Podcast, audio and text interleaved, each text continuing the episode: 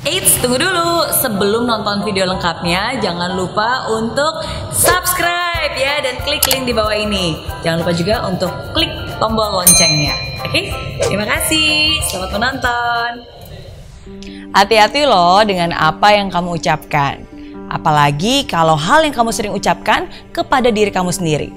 Karena jika kamu terus-menerus mengulang apa yang kamu katakan kepada diri kamu berkali-kali, maka pikiran bawah sadar kamu akan mulai menerimanya menjadi sebuah fakta. Dan tadinya pikiran malah jadi kenyataan. Nah, ini bisa kabar baik atau kabar buruk. Tergantung apa yang sering kamu ucapkan ke dirimu sendiri.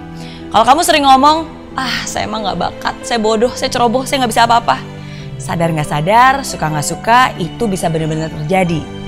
Tapi sebaliknya, kalau kamu mengatakan sesuatu yang baik, saya berbakat, saya mampu, saya lebih kuat dari yang saya bayangkan, saya terberkati, saya bisa, maka pikiran kamu pun akan membantu untuk mewujudkan itu semua menjadi realita. Jadi mau jadi seperti apa? Ya pilihannya ada di kamu.